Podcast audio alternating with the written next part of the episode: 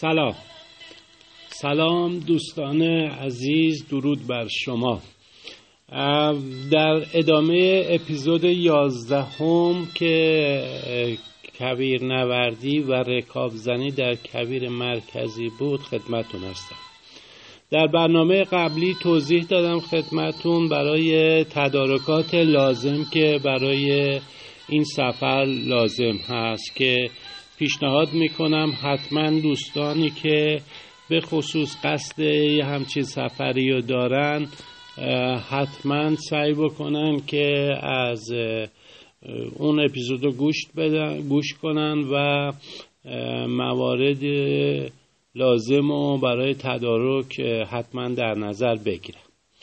و اما در این برنامه توضیح میدم در رابطه با گزارش برنامه سفر از گرمسار به آران بیدگل از مسیر کبیر مرکزی. ما برنامهمون رو در آبان ماه شروع کردیم. برنامه در فصل مناسبی بود یعنی فصل آب فصل به زمستون اگر می‌خواید این کار رو انجام بدید و لحاظ موقعیت مناسب ماهش آبان ماه ماه مناسبی است. البته با پیش بینی اینکه اونجا بارون نباشه چون اگر بارون بارندگی باشه مشکلات بسیار زیادی رو فراهم می‌کنه. ما حرکت اون با چالش شروع شد. چالشمون هم این بود که زمانی که ما مجوز گرفتیم تو مجوز قید نشده بود که ورودی کویر از کجا باشه کویر مرکزی دو تا ورودی داره از این ور که بخوای یعنی از طرف تهران بخوایم بریم دو تا ورودی هست. یکی از طرف ورامین هست یکی از طرف استان سمنان و گرمسار ما حتی با اون مسئولین مربوطه که مجوز گرفتیم صحبت کردیم اونا هیچ توضیحی ندادن که ما از کجا باید وارد بشیم. رو اطلاعاتی که خودمون گرفته بودیم و سرچ کردیم ورودیمونو ما ورامین فرض کردیم و به طرف ورامین حرکت کردیم. و یک مسیر فرعی از ورامین حدود 60 کیلومتر رو ما رفتیم. موقعی که رسیدیم اونجا دو تا پاسگاه مثلا پلیس اونجا بود. پاسگاه یکی پاسگاه محیطبانی بود یکی پاسگاه عمل محیط زیست بود.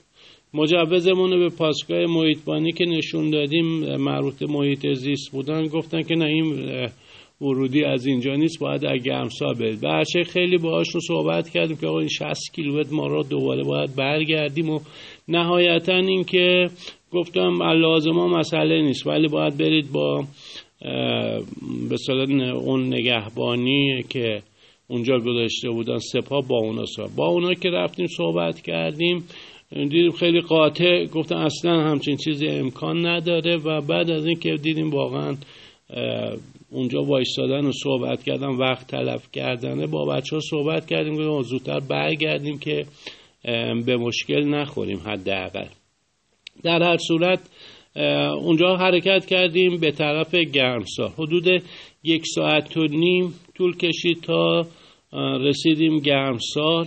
موقعی که گرمسار اومدیم یک مشکلی که اونجا وجود داشت این که هیچ گونه علائم راهنمایی که ما را به طرف ورودی پارک ملی کویر ببره اونجا وجود نداشت. خب اینترنت هم نبود تو اون مسیر. و نتونستیم راه پیدا بکنیم.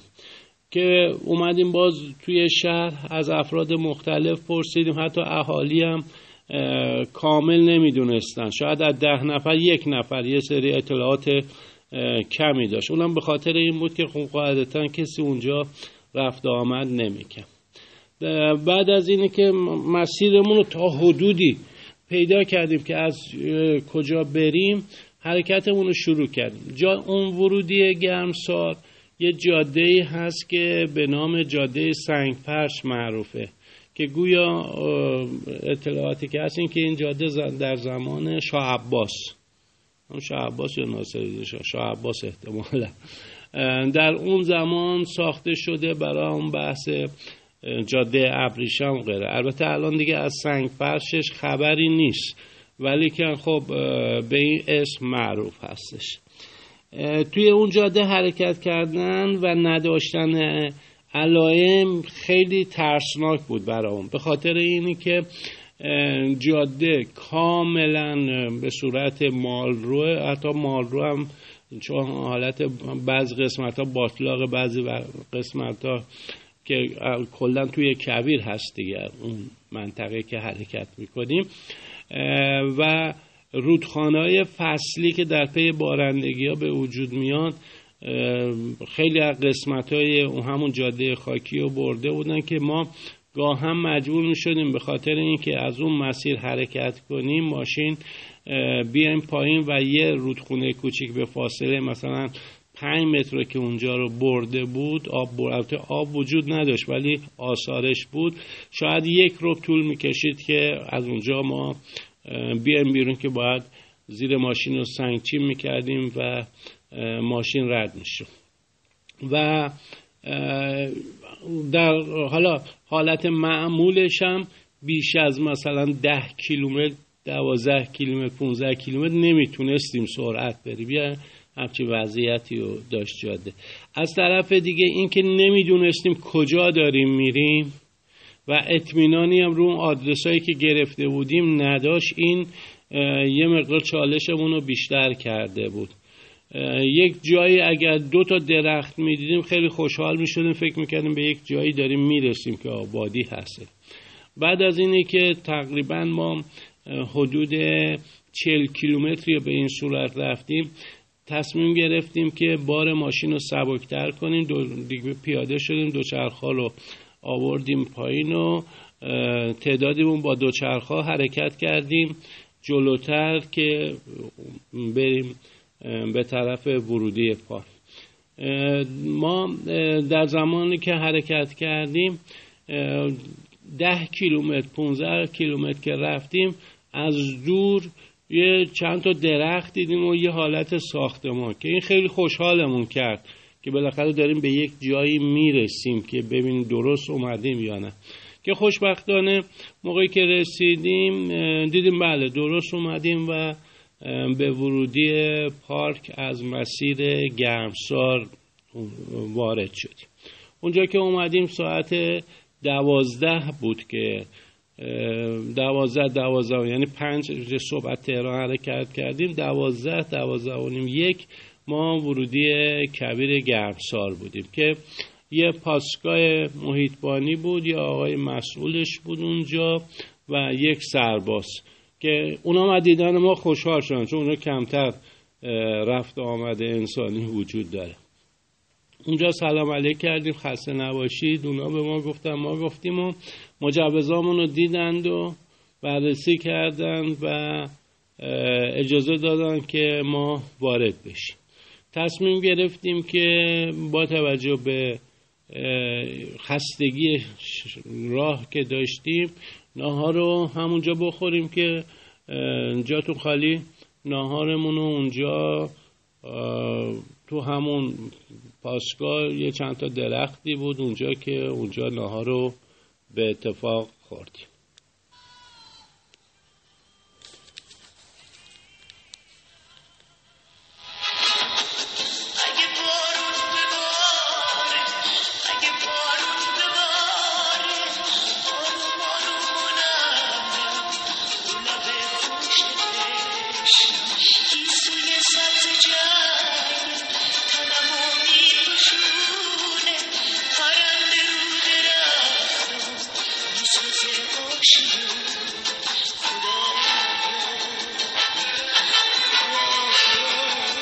بعد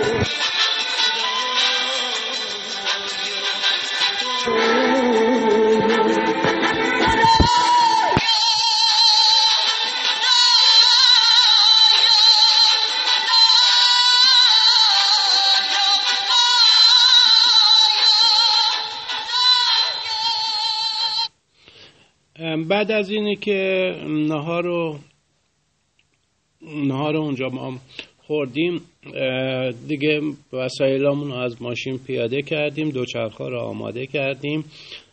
پنج تا دوچرخه داشتیم.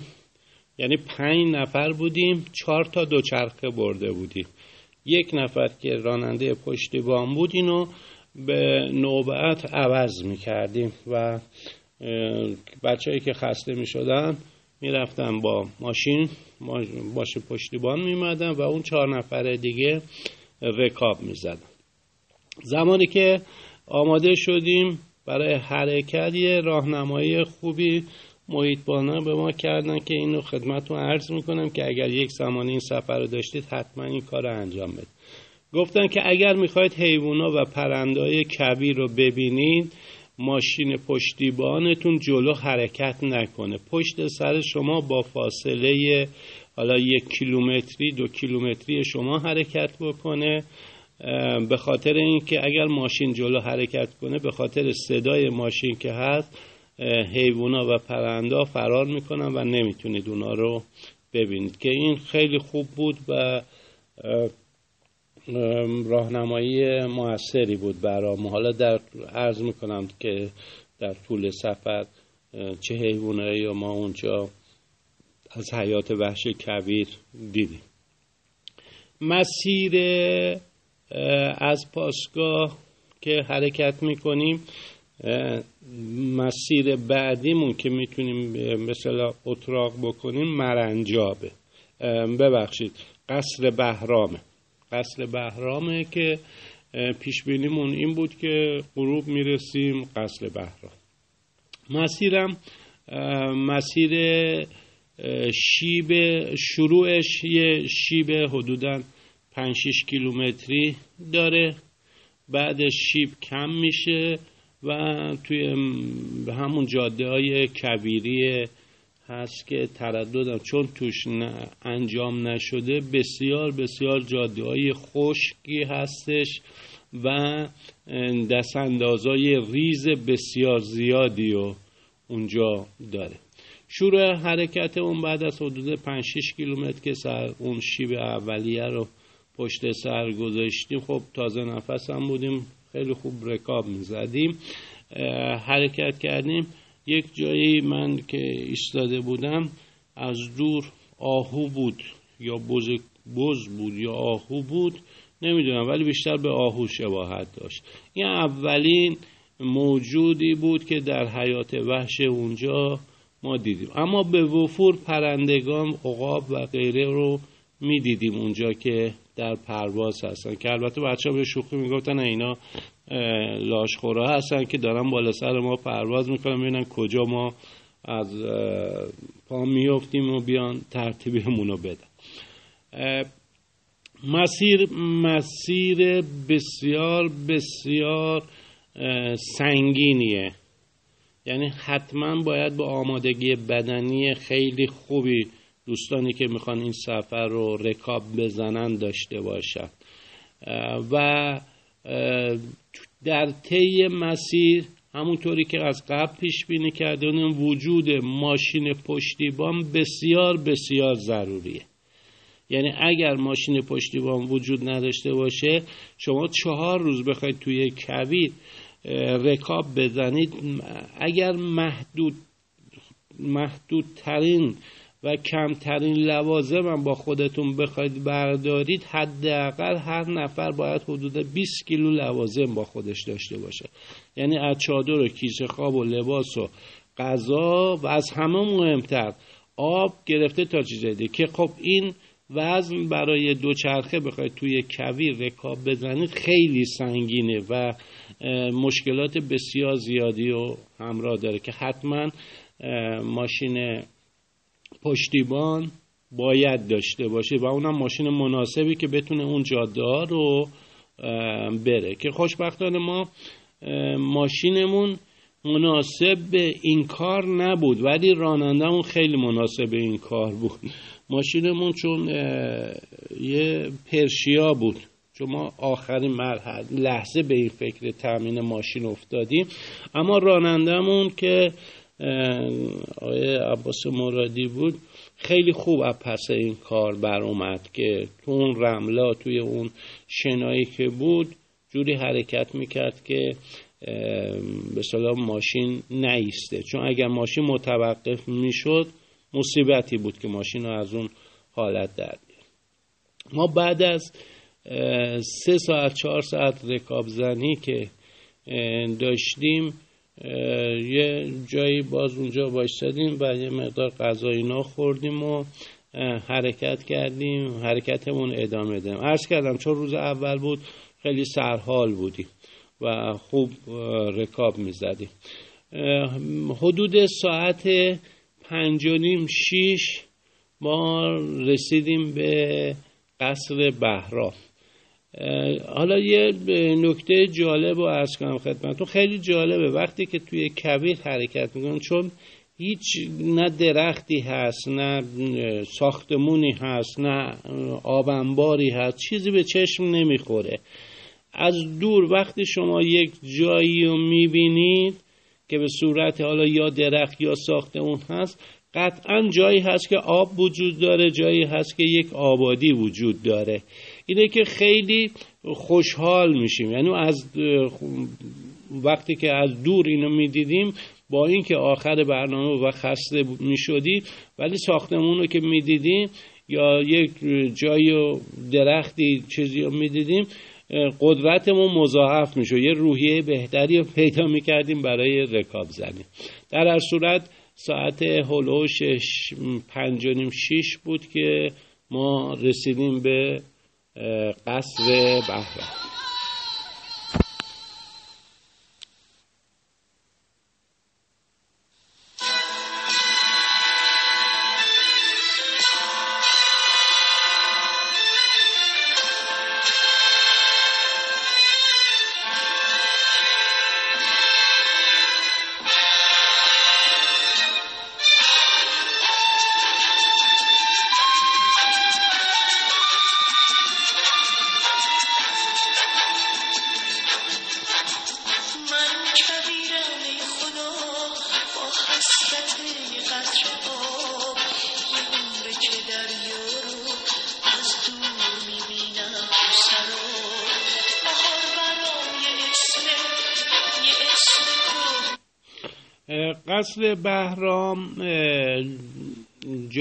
که از اسمش پیداست. قصر بهرام بوده. حالا کدوم بهرام؟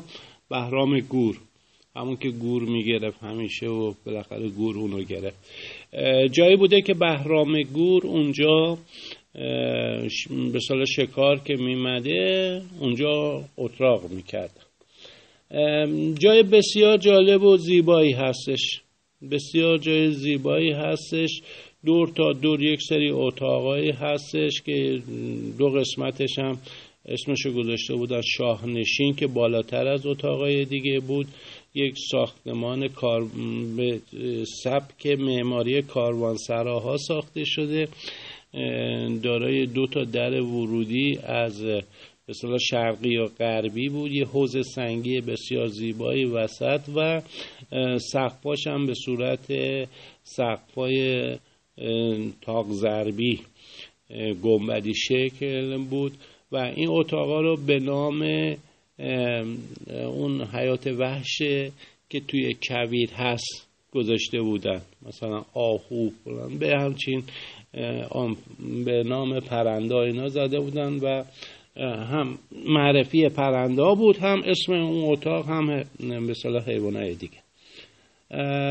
منتها اونجا رو چون دست بخش خصوصی داده بودن باید یه مبلغی رو پرداخت می‌کردیم و که شب اونجا اتاق بمونیم موقعی که رفتیم گفتن که هر اتاق شبی 300 تومن که خب تشخیص این بود که گرونه ما این خیلی قیمتش بالاست.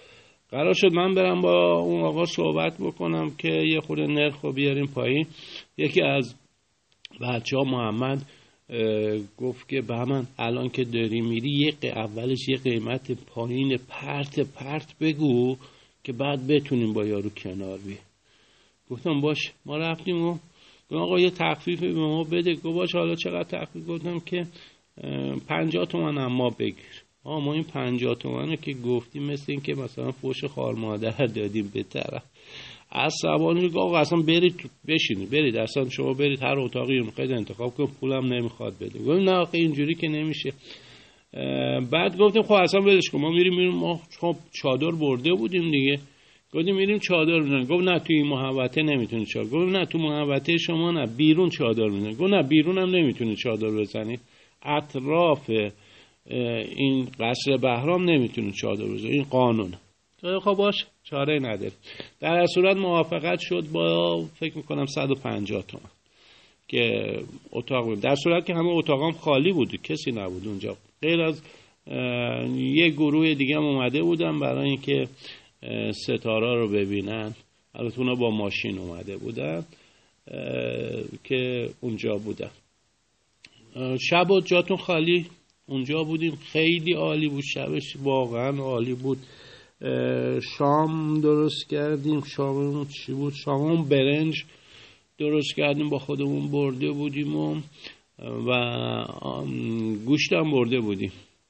گوشت چرخ کرده برده بودیم به خاطر اینکه گفتیم روز اول رو می‌تونیم این غذای پروتئینی رو داشته باشیم. یخ زده کرده بودیم اینجا و تو یخچال گذاشته بودیم برده بودیم. که شب خیلی به قول معروف حال داد بهمون. اونجا غذامون رو درست کردیم و شب دور هم دیگه. تا آخرای شب بگو به خنده و خنده و خلاصه غذا رو خوردیم و رفتیم برای خوابیدن و آماده شدن برای فردا صبح.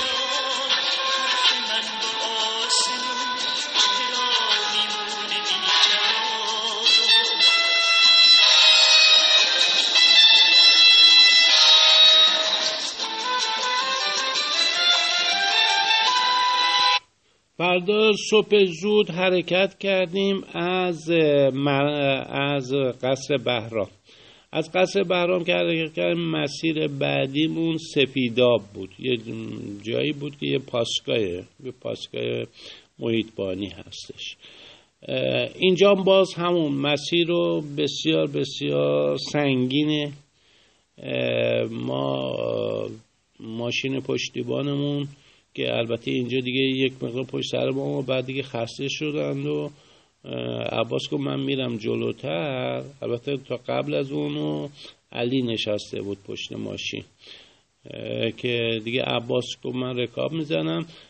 روز بعدی و که رفتیم به طرف سفیداب دو بار سه بار راننده عوض شد. و مسیر بسیار بسیار سنگین شنی شنی که میگم یه قسمت هست که توی رودخونه کامل باید توی مثلا رودخونه که نیست جای باقی مانده رودخونه است که آب برده. حالا این مسیر مثلا که میگم یه مقدار شاید مثلا 5 کیلومتر 6 کیلومتر میشه. بعد می‌رسیدیم به یک جایی که یک مقدار جاده سفتر بود. ماش... متا... چون ماشین آفرود رفته بودن کل جاده پله شده بود که با دوچرخه خیلی مشکل بود. ولی به هر شکل مسیر رفتیم. اما یک جایی دیگه بود که ماشین جلو رفت. ما طی مسیر آب تموم شده بود. پیش بینی نمی کردیم که اینقدر. عباس هم که ماشین پشتیبانمون بود جلو رفته بود. حالتی بود که نمی‌تونست بیسته. چون اگر میستاد ماشین متوقف می‌شد دیگه تو شن نمی‌تونه. مجبور بود حرکت بکنه. همش منتظر بودیم که یک جای عباس ایستاده باشه که ما برسیم لاقل یک آب بخوریم یه مقدار یه چیز شیرینی بخوریم انرژی کسب بکنیم و بقیه راه بریم. که هر چقدر می‌رفتیم جلو عباس رو نمی‌دیدیم. تا نهایت یک جایی از دور یه وسط اون همون جاده خاکی یه بسته دیدیم گفتیم من گفتم ببین اگر که این عقلش رسیده باشه یه هم کاری بکنه واقعا دیگه بهش ایمان میارم. فقط ولی بعید می‌دونم تا این حد عقلش برسه با این شوخیه که همش می‌کنه که برا ما بیاد یه وسط جاده یه غذای چیزی بذاره. اما جاتون خالی. وقتی که رسیدیم دیدیم نه این دفعه نمی‌دونم حالا چی شده و عقلش رسیده بود و یه ماشعیر گذاشته بود برامون یه ماشعیر بزرگ گذاشته بود و نفر یه موز گذاشته بود برامون و یه مقدار از این تنقلات که اونجا وایستادیم و اینا رو خوردیم. اصلا انرژی گرفتیم و آب. قمقمامون رو پر کردیم و ماشایلا هم خوردیم و حرکت کردیم برای سفیدا. بین راه یک جایی رو وایستادیم برای نهار که اونجا جاتون خالی. نهار رو خوردیم و بعد از نهار حرکت کردیم به طرف سفیداب که تقریبا ساعت چهار الا پنج بود که رسیدیم سفیداب و اونجا. به سلام دیگه شب و تصمیم گرفتیم اونجا بود توی راه که میمدیم ماشین ریپ می‌زد. سر ماشین خیلی ترسیدیم که ماشین ریپ می‌زد گفتیم حالا مصیبتی شده. ما تا نمیفهمیدیم که عیبش کجا هستش. موقعی که رسیدیم سفیداب به اون محیطبانه گفتیم که آره ماشینمون مشکل داره. گفت چتون گفت گفت که نه مسئله نمی‌دونی چی شده گفت موش موشا اومدن وایرش گفت که شب وایراتون رو پلاستیک پیچیده بودید. گفتیم نه وایر برای چی؟ گفت گفت که موش اومده وایراتون رو خورده. گفتیم با امکان نداره آخه موش اونجا نیست که. موقعی که اومدیم کاپوت رو زدیم بالا چراغابه آوردیم دیدیم بله موش اومده بود وایرای سیستم برق ماشین و یه چند جا رو گاز گرفته و خورده. گفت آخه موش گفت حالا این نکتم جالبه بدونی. گفت که کبیر چون سرده هوا شب سرد میشه موشا میان زیر ماشین. زیر ماشین که میان چون گرمه میرن به طرف موتور چون موتور داغه میرن بالا. بالا که میرن دیگه این هرچی دستشون برسه شروع می‌کنن به گاز گرفتن. که چند جا این خورده بود که بعد گفت برید پلاستیک بیارید پلاستیک آوردیم و بستیم اونجا رو دور وایرها رو کامل بستیم که نخوره. اما خب به چون وایر نداشتیم تا اینجا فقط ای به کارا فهمیدیم ولی نتونسته بودیم ای رو رفت بکنیم.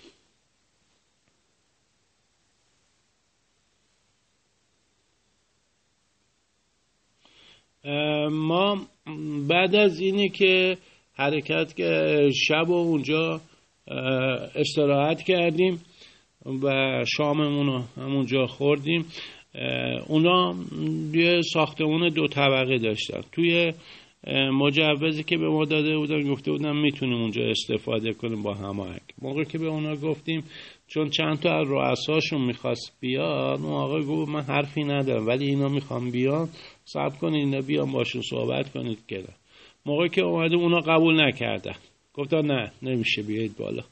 خب شما دو طبقه است اینا چون خودشون می‌خواستن راحت باشن و از طرف دیگه خب شاید هم به خاطر بحث کرونا بود قبول نکردم دیگه ما همونجا چادر زدیم و تو همون محبته چادر زدیم و شاممون رو درست کردیم و شاممون رو خوردیم و خوابیدیم و فردا از سفیدا فرداش از سفیدا حرکت کردیم. به طرف مرنجاب که بیایم مرنجاب.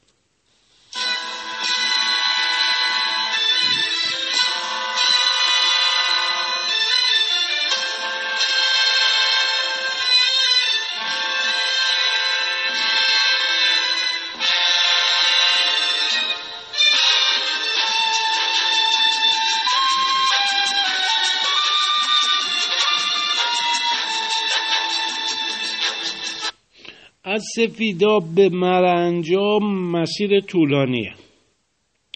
مسیر طولانی این مسیر رو حتما باید اگر می‌خواید حرکت کنی صبح زود حرکت بکنید. مسیر رو ما صبح زود حرکت کردیم و طی مسیر هر چقدر جلوتر میمدیم سختتر می‌شد کار. سختتر که شکلی بود که بعضا مثلا یک کیلومتر یا بیشتر مجبور می شدیم دوچرخه رو دست بگیریم ببریم. یعنی نه اینکه بلند کنیم به صلاح پیاده بشیم و با دو چرخه نمی‌شد تو این رملا حرکت کرد که بیه. و باز همینطور یه مسئله بسیار بسیار مهمی که هست اونجا اینکه باید در نظر بگیرید هیچ گونه علائم راهنمایی وجود نداره که شما رو راهنمایی بکنن. نه تابلویی هست نه چیز. فقط یه جاده خاکی کوچیکی هست که این جاده هم باید خیلی اطلاع قبلش اطلاعات دقیقی بگیرید که از کجا باید حرکت کنید. چون اگر اشتباه برید به طرف دریاچه نمک میرید. اگر اشتباه برید اونجا گم میشید گم شدن تو کویر هم مساوی با مرگ. اما اتفاقی که حالا چند سال گذشته برای تعدادی از همین گردشگرا متاسفانه پیش اومده. یه چالشه واقعا یه چالش سنگینه که حتما علاوز تدارکاتی پشتیبانی و شناسایی منطقه حتما باید اطلاعاتتون خیلی بالا باشه که بخواید اصلا پیشنهاد نمی کنم که فکر بکنید که یه جاده رو اونجا پیدا می‌کنیم و همین جاده رو میریم با این فکر بخواید حرکت کنید. حتما از کسایی که از این برنامه رفتن استفاده بکنید و اطلاعاتتون رو بالا ببرید که به مشکلی نخورید. چون این یه قسمت قسمت خیلی سنگینی هستش. ما نهار رو بین راه مجبور شدیم خواهیم. ببین بین راه که میگم نهار خوردیم اونجوری نیست که شما یه جایی باشه درختی باشه آبی باشه فلان باشه بخواید. نه. یه جا توی صحرا وایسادیم صبونه خوردیم البته. بعد صبونه دوباره حرکت که کردیم اومدیم و صلاح نهارمون رو خوردیم و بعد از اون اومدیم به تقریبا فکر می‌کنم ساعت دو یا سه بود که رسیدیم مرنجاب بله رسیدیم مرنجاب که اونجا یه حالت کاروانسرا مانندی بود. از اونجا ما حرکت کردیم به طرف آران بیتگل که یک مقدار از مسیر رو که اومدیم چون ماشین واقعا مشکل داشت خراب بود و اذیت اون می‌کرد. من با عباس قرار شد که دوچرخه رو بذاریم رو ماشین حدود سی کیلومتر مونده بود به آران بیتگل که بریم برای تعمیر ماشین جلوتر. با این حال گفتیم نه یه مقدار دیگه رکاب بزنیم بعدا بریم. اومدیم جلوتر دیدیم بله یه جایی هست که تقریبا داشتیم به شهر نزدیک می شدیم دیدیم یه جایی هست که حالت یه کمپ بود برای ماشین های آفرود که یه رستوران مانندی بود. یه ماشین مینیبوس رو به صورت رستوران در آورده بودن و یه آقای مکانیکی هم اونجا نشسته بود که مخصوص این آفرودی کارا بود. که دیگه نهارمون رو همونجا خوردیم و دوست اون دوستمون آقای مکانیک اومد نگاه کرد و یه گفت من یه وایر دارم بهتون میدم حالا شاید مشکلتون حل بشه. یه وایر داد بهمون و به یه وایر پرایدی بود ولی خورد اون به ماشین. خب اون مشکل حل شد ولی باز ماشین ریپ می‌زد. که از اونجا دیگه من با عباس با ماشین حرکت کردیم اومدیم آران بیدگل. آران بیدگل بچه با دوچرخه اومدن بعدا به اون ملحق شدن که پمپ ماشین خراب بود پمپ عوض کردیم و دیگه قصدمون این بود بیایم تهران. علی پیشنهاد داد که آقا اینجا ما یه مقدار بریم یه چاه یه قسمتی هست تو وسط کبیر چاه شیرین خیلی چیز جالبی هستش. حیفه تا اینجا اومدیم اونا. بچه خسته شده بودن گفتن نه بریم اینا. نهایتا منوط به این کردن که ما نظر بدیم. من به علی گفتم علی این جایی که میگی در حدی هست که اگر رفتیم بعدا عکساشو دیدیم حسرت بخوریم بگیم چرا نرفتیم؟ آره مطمئنا همین جوریه. گفتم خب اگه اینجوری باشه باش میریم. به بچه گفتم بچه بریم. خب اونم قبول کردن که حرکت کنیم. بعد از اینکه ماشین تعمیر شد تقریبا ساعت 6 الا هفت بود. تاریک شده بود دیگه بچه. گفت علی مسیر رو بلدی؟ گفت آره من اومدم و مسیر رو بلدم و بریم. ما اومدیم جاتون خالی مقدار. گوشت چرخ کرده شطور. چون اونجا توی آران بیدگل دیدیم شطور خیلی گوشت گوشت شطور زیاد بود اونجا. گوشت شطور خریدیم که حالا بریم اونجا برای شاممون درست کنیم. ما پیش بینی می‌کردیم مثلا اونجور که علی می‌خواست ترغیب بکنه همه رو که بیاید آقا رای نیست اینجوری می‌تونیم کنار کبیر چادر بزنیم اونجا چادر بزنیم اونجا کمپ هست. اینجوری گفت به ما ما گفتیم خب نهایتا یه ساعت رانندگی می‌کنیم یا دو چرخ سواری هم می‌رسه. خب دیدیم تو اون تاریکی که نمیشه دو چرخ سوار کنیم دو چرخ رو گذاشتیم رو ماشین رو حرکت کردیم و یه مسیر بسیار بسیار سنگین حدود چل کیلومتر اونم توی شب خاکی کویر که اونم همون سرعت ده کیلومتر نمی‌دونم 15 کیلومتر اینا می‌تونن در اصل از ساعت ده یازده شب رسیدیم اونجا کم که تاریک بود هیچی هم نمی‌دیدیم. موقعی که رسیدیم اونجا یه آقایی بود علی هم میشناختش قبلا رفته بود به نام بابا پرویز. بابا پرویز اون کمپ اونجا درست کرده بود. یک جای بسیار بسیار عالی. البته ما صبح متوجه شدیم دیگه. شب فقط در این حد بود که اتاق بهمون معرفی کرد و ما رفتیم اونجا. شاممون رو درست کردیم و انقدر خسته بودیم که شام خوردیم. همه افتادیم دیگه. اون بحث شوخی و خنده و نمی‌دونم دور آتیش نشستن و فلان و اینا رو دیگه نتونستیم انجام بدیم.